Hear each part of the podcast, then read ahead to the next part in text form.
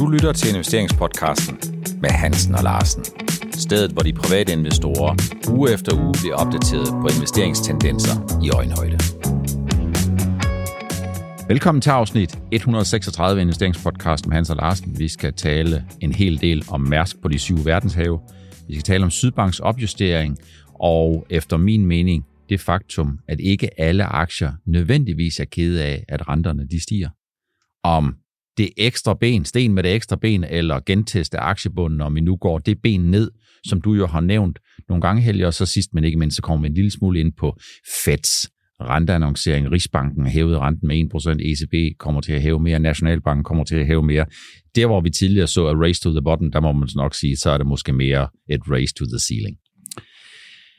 Der er ikke ret mange ting, der aktuelt kan konkurrere med de forskellige holdninger, Helge, der er om Mærsk, containerrater, aktiekursudvikling, fremtiden, post-covid nitten og så mange andre ting.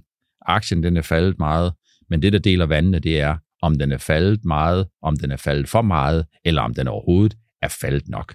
Hvad tænker du? Ja, der er jo rigtig mange, mener, der mener derude, at den burde slet ikke være faldet op for, for, for det niveau, der er over tyve tusind, hvor den havde ligget på sådan på et tidspunkt. Det, det må jeg nok indrømme. Der er rigtig mange, der mener, de kan, eller der siger, at de kan ikke rigtig forstå det her.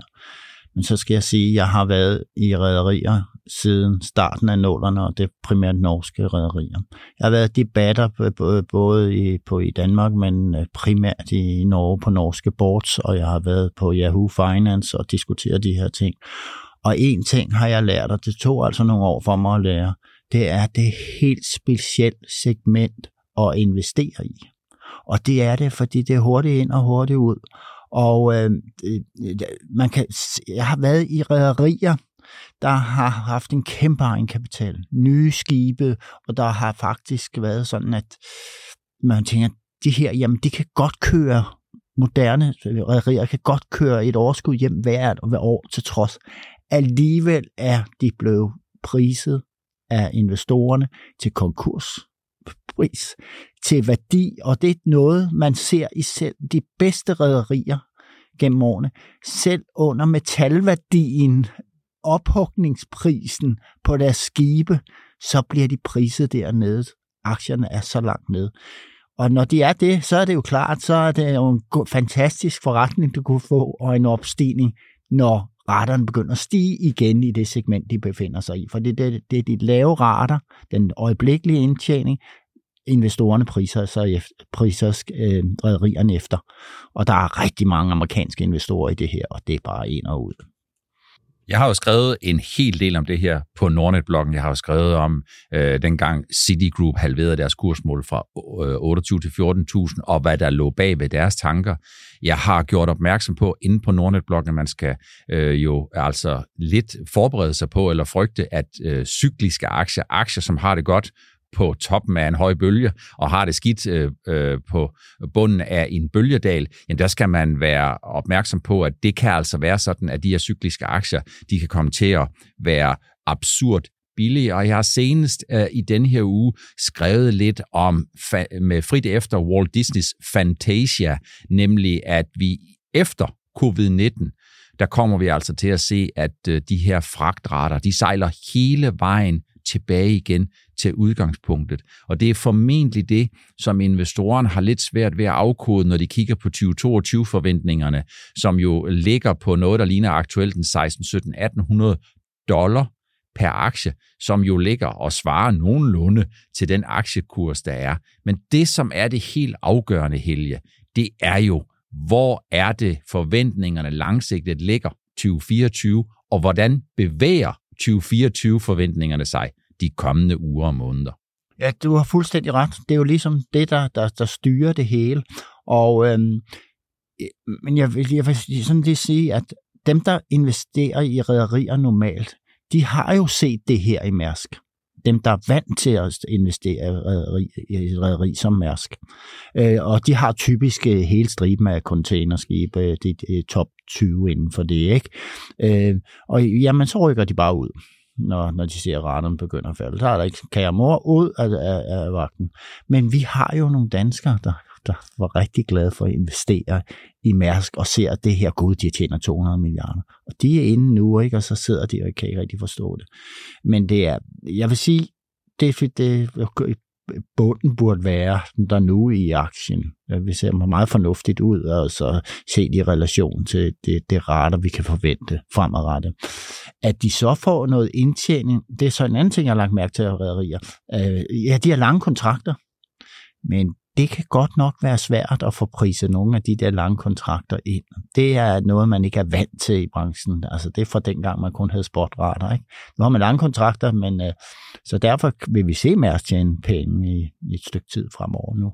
Der er vel også noget, der hedder payback, Helge, fordi der er sikkert nogen, der har fået transporteret nogle varer. Det er jo ikke, fordi de er sure på Mærsk, men der, de er nok meget sure på de rater, som de har været tvunget til at betale.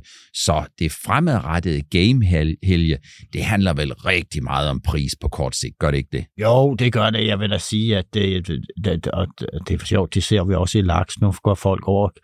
De vil gerne ind på spotprisen, ikke? Så i et vist omfang. Så ja, jeg vil sige, at øh, der kommer et slagsmål, og der, der sidder ved, ved, ved, ved at være nogle redder rundt omkring, der sidder med røde ører, når de har besøg af kunderne, ikke?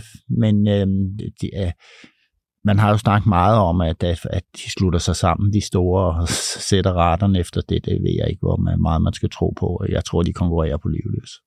Er det noget, der diskuteres meget over på ProInvestor, øh, pro i kontra, hvis jeg må sige det sådan med Mærsk, Helge? Er det noget, du mærker, at det er der altså der, hvor det, vandene bliver delt meget? Ja, altså vi har fem-seks skarpe gutter, der sidder med det der, og hvor øh, to af dem øh, har... har eller den ene er stadig ansat i Mærsk, ikke? De diskuterer på livløs, ikke? Øh, men øh, jeg, jeg vil sige, at... Øh, det er mest det der, den gruppen, at flertallet i den gruppe der, de forstår ikke rigtigt det her med, at når der er så mange milliarder inde i kassen, at, og der skal betales udbytter. Og jeg, jeg kan igen henvise til, jamen jeg har set det her, jamen jeg, har, jeg sidder rederier, som prises til konkurspris, som giver kæmpe udbytter hele året rundt, ikke? Så, jeg, så, så tænker jeg, okay, i fireogtyve, så får jeg opturen igen, kæmpe optur. Jeg bliver bare ved med at være der for at udbytte. Det er jo rigtig, rigtig stort, ikke? For alle dem, der har lyst til at få et perspektiv, jamen, så har jeg jo skrevet noget om rater. Jeg har skrevet noget om rater, hvor de har været. I kan gå ind i det seneste blogindlæg omkring Mærsk. Det ligger inde på blog punktum nordnet punktum d k, hvor I ikke kan få en anbefaling, for jeg laver ikke en anbefaling, og det er jo igen en god øh, anledning til at sige for et hundrede og seksogtredive gang, Helge, at når vi snakker om nogle specifikke selskaber, så er det ikke et udtryk for, at vi anbefaler at købe eller sælge aktien, for vi kender jo ikke investorernes fornemmelse for risiko og investeringshorisont. Jeg vil lige sige om dit blogindlæg der, det får ros inde på ProInvestor, men det er noget at gøre med, at du tager alt med. Hvor jeg har en tendens, fordi jeg kender rederibranchen så godt, så jeg siger, sådan er det bare.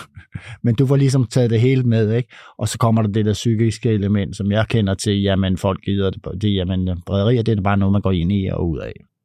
Så man kan sige, at øh, det er ikke nogen anbefaling. Jeg tror nogenlunde, Mærsk er at falde det, den skal falde med det, vi ved i dag. Men vi ved jo også, at virkeligheden den tilpasser sig, den ændrer sig med det samme. Og jeg har faktisk også givet et bud på at så sige, jamen kommer vi ned i størrelsesorden ti tusind, så håber jeg da selvfølgelig på, at Mærsk bruger nogle af alle de penge, som de har på at lave aktietilbagekøb, fordi det er der, hvor den dygtige købmand viser, at vedkommende har nerver af stål, som skibene jo skal bygges med, og ikke går ud og kontraherer en masse nye skibe.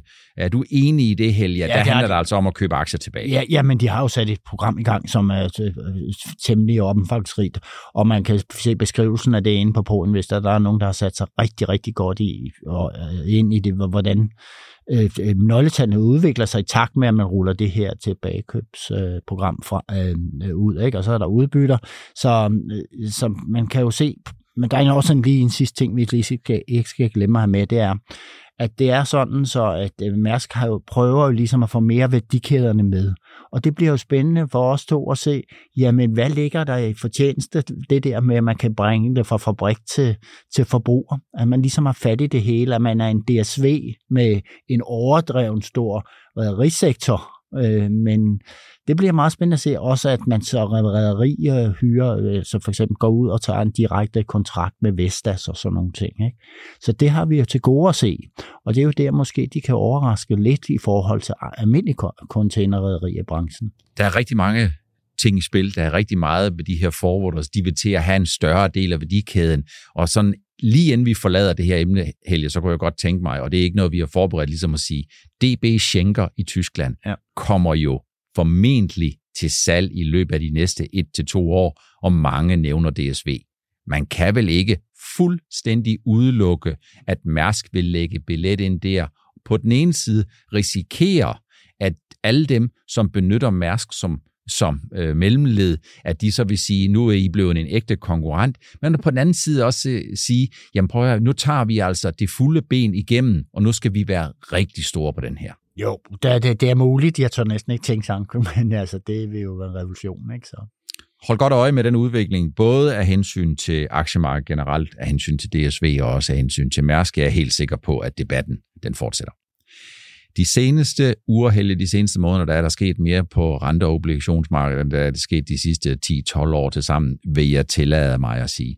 Renterne stiger ekstremt meget. Inflationen er kommet helt op på øverste hylde, og de centralbanker, som opfattede, at stigende priser i slutningen af tyve enogtyve er forbigående, jamen de mener nu, at det her det er altså noget, der kommer til at vare ved rigtig, rigtig længe. Så man må sige, de er ligesom en jockey, der er de altså kommet lidt for sent i solki, og de risikerer altså ikke at komme med blandt de første tre fire, der skal have en præmie i løbet. Men det er jo ikke alle aktier, Helge, som notorisk er meget nervøse over stigende renter. Finansielle aktier øh, har det jo sådan set egentlig okay. Det er den balancen mellem stigende renteindtægter, fordi de øh, får en forøget indlånsrentemarginal, men på den anden side, så giver stigende renter, det giver lavere forretningsomfang, og det giver jo også absolut en risiko for, at man skal til at tage nogle tab igen. Ja, det gør det i allerhøjeste grad, men altså, jeg ved ikke, om du kan huske i januar, så begyndte vi at snakke om det her, hvor skulle man positionere sig, når vi er på de stigende renter, og så kom vi til at snakke om bankerne, eller det havde vi jo planlagt at gøre, og så snakkede vi om bankerne, og så sagde jeg, ja, det var ikke noget, jeg kunne sådan finde på, men nu har jeg altså døbet tågen lidt, og så købt en lille buket af de forskellige banker, altså det er heller ikke nogen anbefaling, men øh, øh, der er spørgsmål, der er jo en periode, hvor man kan være i de her banker, når renterne stiger, hvor man ligesom kan følge det lidt som raterne på, i, i branchen, ikke? Hvor man kan følge det. Men så kan man jo, kommer, der kommer jo et tidspunkt, hvor renter bliver, så, renter bliver så høje. For eksempel i Danmark kan vi forudse, at boligpriserne de ryger i bund, og, og boligsalget øh, vil blive, eller med forbrugerne, der, eller menneskerne, der ejer boliger, mm. de må, må jo forudse, at deres, øh, det bliver meget dyrere at bo der, ja. For højere renter og sådan nogle ting. Ikke? Og der er måske nogen, der knækker halsen, når de samtidig har høje energiregninger og alt muligt andet. Og det går jo ud over bankerne, og det gælder både for, hvis deres virksomheder kommer i klemme, men også selvfølgelig alle de private mennesker i Danmark. Det vi jo ser fra bankerne, det er, at renten på erhvervsindlån, den er nul. Renten på transaktionskonti, det vil sige lønkonti, den er nul. Og så indfører man jo positive renter på opsparingsprodukter. Men det betyder jo alt andet lige, Helge, at indlånsrentemarginalen for alt øh, det, som er på de her konti, som ikke bliver forrentet, jamen den er jo relativt øh, stor, og, og den er stigende. Og det er da det, som, tror jeg, kommer til at være et plus for bankerne, og som skal være den formildende omstændighed, når nu tab og hensættelser jo øh, kommer til at udvikle sig øh, negativt. Men samtidig må man jo også sige, at investorerne bør jo ikke stille sig tilfreds med at få forrentet deres penge med nul komma fire eller nul komma seks ved at have dem placeret kontant, fordi hvis inflationen er fem, seks eller syv procent, Helge, jamen så svarer det jo bare øh, til, at man fra sidelinjen kan se til, at man bliver fattigere. Ja, fuldstændig, og det er det, folk glemmer med inflationen, ikke? Så der, der, der må man jo finde et hedge mod det, ikke? Og det, der må man tænke sig om. Hvis man kigger på renteeksponering, jamen så er der jo også en anden sektor, som, som jo i hvert fald på kort sigt ikke har fået kursklø, og det er jo forsikringsselskaberne, og det er altså efter min mening også helt naturligt. Hvis I har lyst til at se mere om det, så har jeg også skrevet lidt om det for et par måneder siden. Ikke alle aktier er kede af rentestigninger. Forsikringsselskaber... Og banker. De har, Ja, men forsikringsselskaberne, de har jo to ting der. Den ene, det er, at øh, vi betaler løbende præmier, og de præmier har forsikringsselskaberne ikke kunnet få forrentet øh, de sidste otte til ti år, hvis det er sådan, de har placeret dem helt kort, fordi så har det jo afspejlet de negative indlånsrenter. Men når det er sådan, at en forwardrente tre til seks måneder jo giver et afkast på en eller to procent, så kan de lige pludselig få forrentet den der kapital, og jeg tror ikke, der kommer til at ske noget med hensyn til deres prisdisciplin. Det er den ene ting. Og den anden ting, diskonteringseffekten af, at de har nogle forpligtelser langt ude i fremtiden, hvor der er nogle unge mennesker eller nogle andre, som har fået en ulykke, og hvor de skal betale til i tyve, tredive eller fyrre år, og kender den her forpligtelse. Der er det sådan, når renterne de stiger, så falder nutidsværdien af den der forpligtelse. Og det er altså noget, som forsikringsselskaberne kan mærke på den gode måde. Ja, og det kan man så aflæse af deres regnskaber simpelthen, og deres guidning, og så hvordan det går på den måde, ikke? Så det er ikke nogen købs- eller salgsanbefaling for forsikringsselskaber, det er ikke nogen garanti for, at forsikringsselskaber de kommer til at opjustere deres indtjeningsforventninger, bare sådan lige helt konkret. Men det er et udtryk for, at der findes altså nogle steder, hvor rentestigningerne ikke nødvendigvis slår negativt eller meget hårdt igennem. Noget af det, vi har haft oppe, Helge, flere gange, det er jo, øh, hvorvidt aktiemarkedet skulle tage det ekstra ben ned, hvorvidt junibunden også viste sig at være den ultimative bund på tyve toogtyve. Det er jo noget af det, som jeg har forsøgt at, øh, at stå på mål for, og være målmand for. Øh, det ser ud som om, at det udtryk, det er lidt udfordret. Hvad siger du?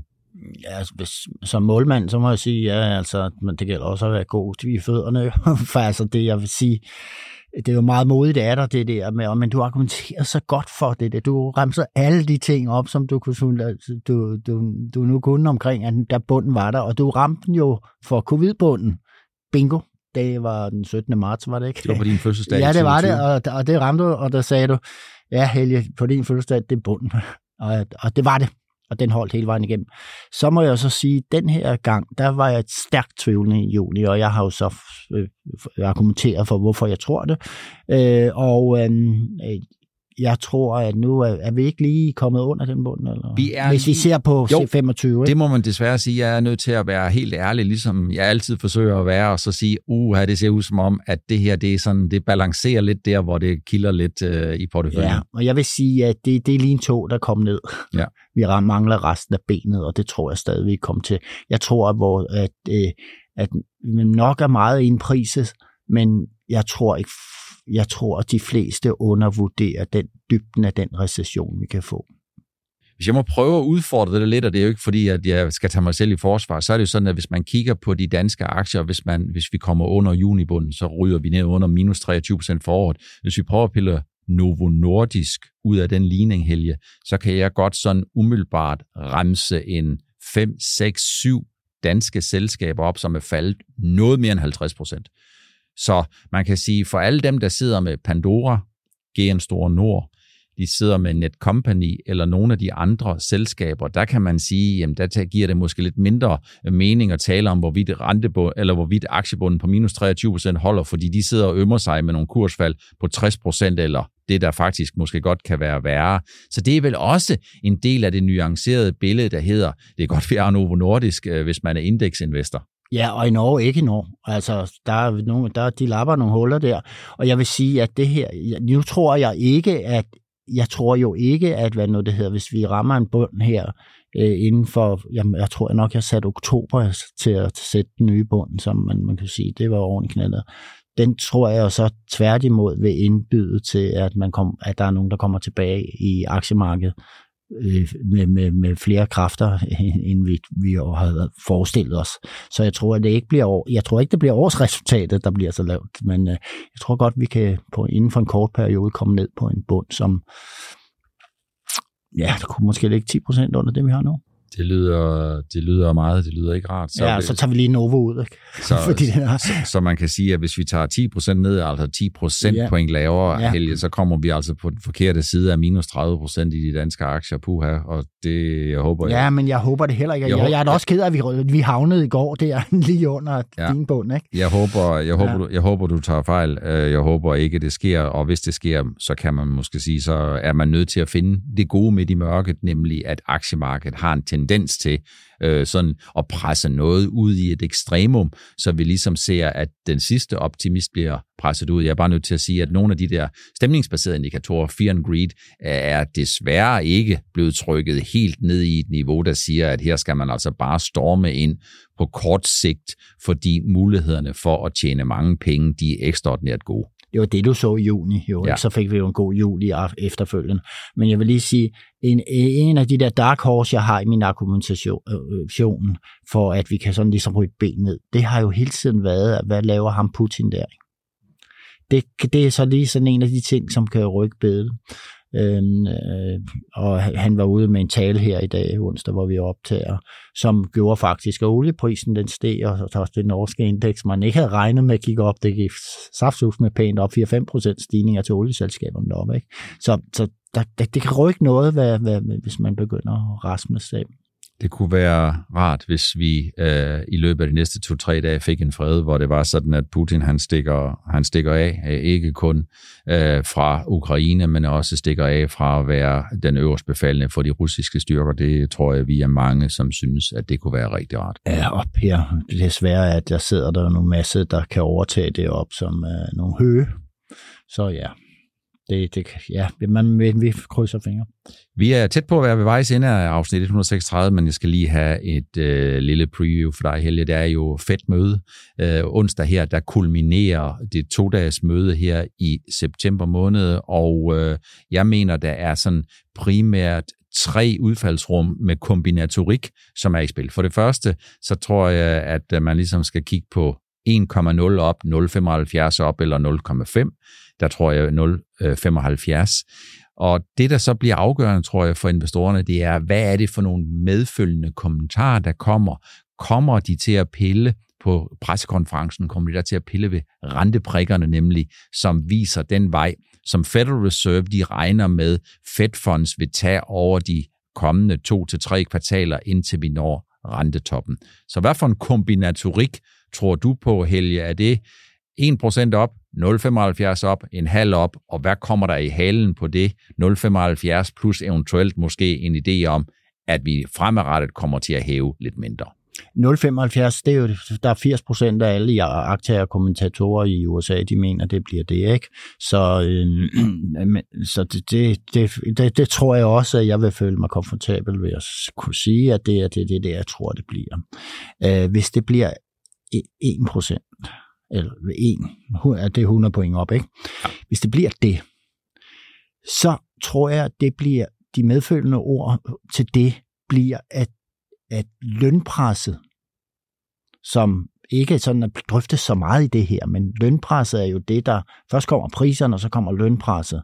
Og vi ser, at Novo for eksempel, de, de rykker alle de der forhandlinger, de skal have med deres medarbejdere i, i foråret treogtyve, det har de rykket tilbage til december.